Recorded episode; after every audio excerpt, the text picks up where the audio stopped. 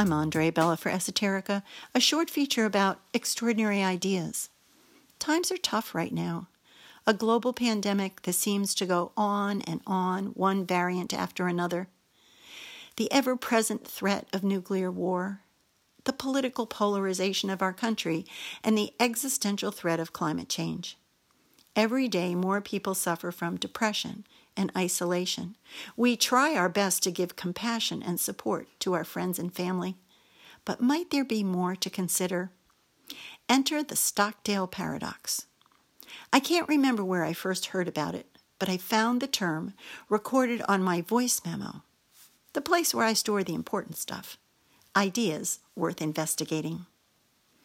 The term Stockdale paradox was coined by Jim Collins, management guru and author of several books on leadership and resiliency. This paradox is based on the story of Admiral James Stockdale, who became a prisoner of war at the infamous Hanoi Hilton after his plane was shot down during the Vietnam War in the mid 60s. He spent seven years in brutal captivity before finally being released at the end of the war.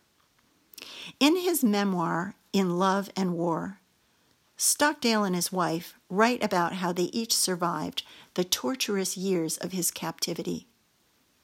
Stockdale says his survival depended on two fundamental beliefs. First, that he would survive. We all get that one. But what about this? And second, that surviving meant having the discipline to confront the brutal facts, the absolute reality of his situation. When asked who didn't survive the Hanoi Hilton, Stockdale replied, That's easy, the optimists. They believed that by Christmas we would all be going home. When that didn't happen, they believed it would be Easter. With each disappointment, they became more depressed and broken-hearted until they finally gave up. Knowing he would survive kept Stockdale hopeful, and facing the brutal reality of his situation kept him grounded.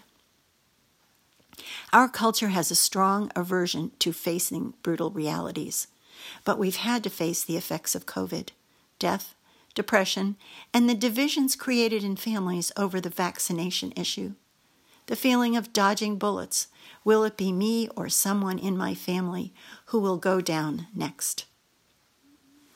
We humans don't like uncertainty.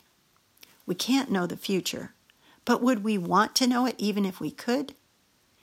There's only one certainty that we will always have to live with uncertainty. So Stockdale says the only way is to face the tiger.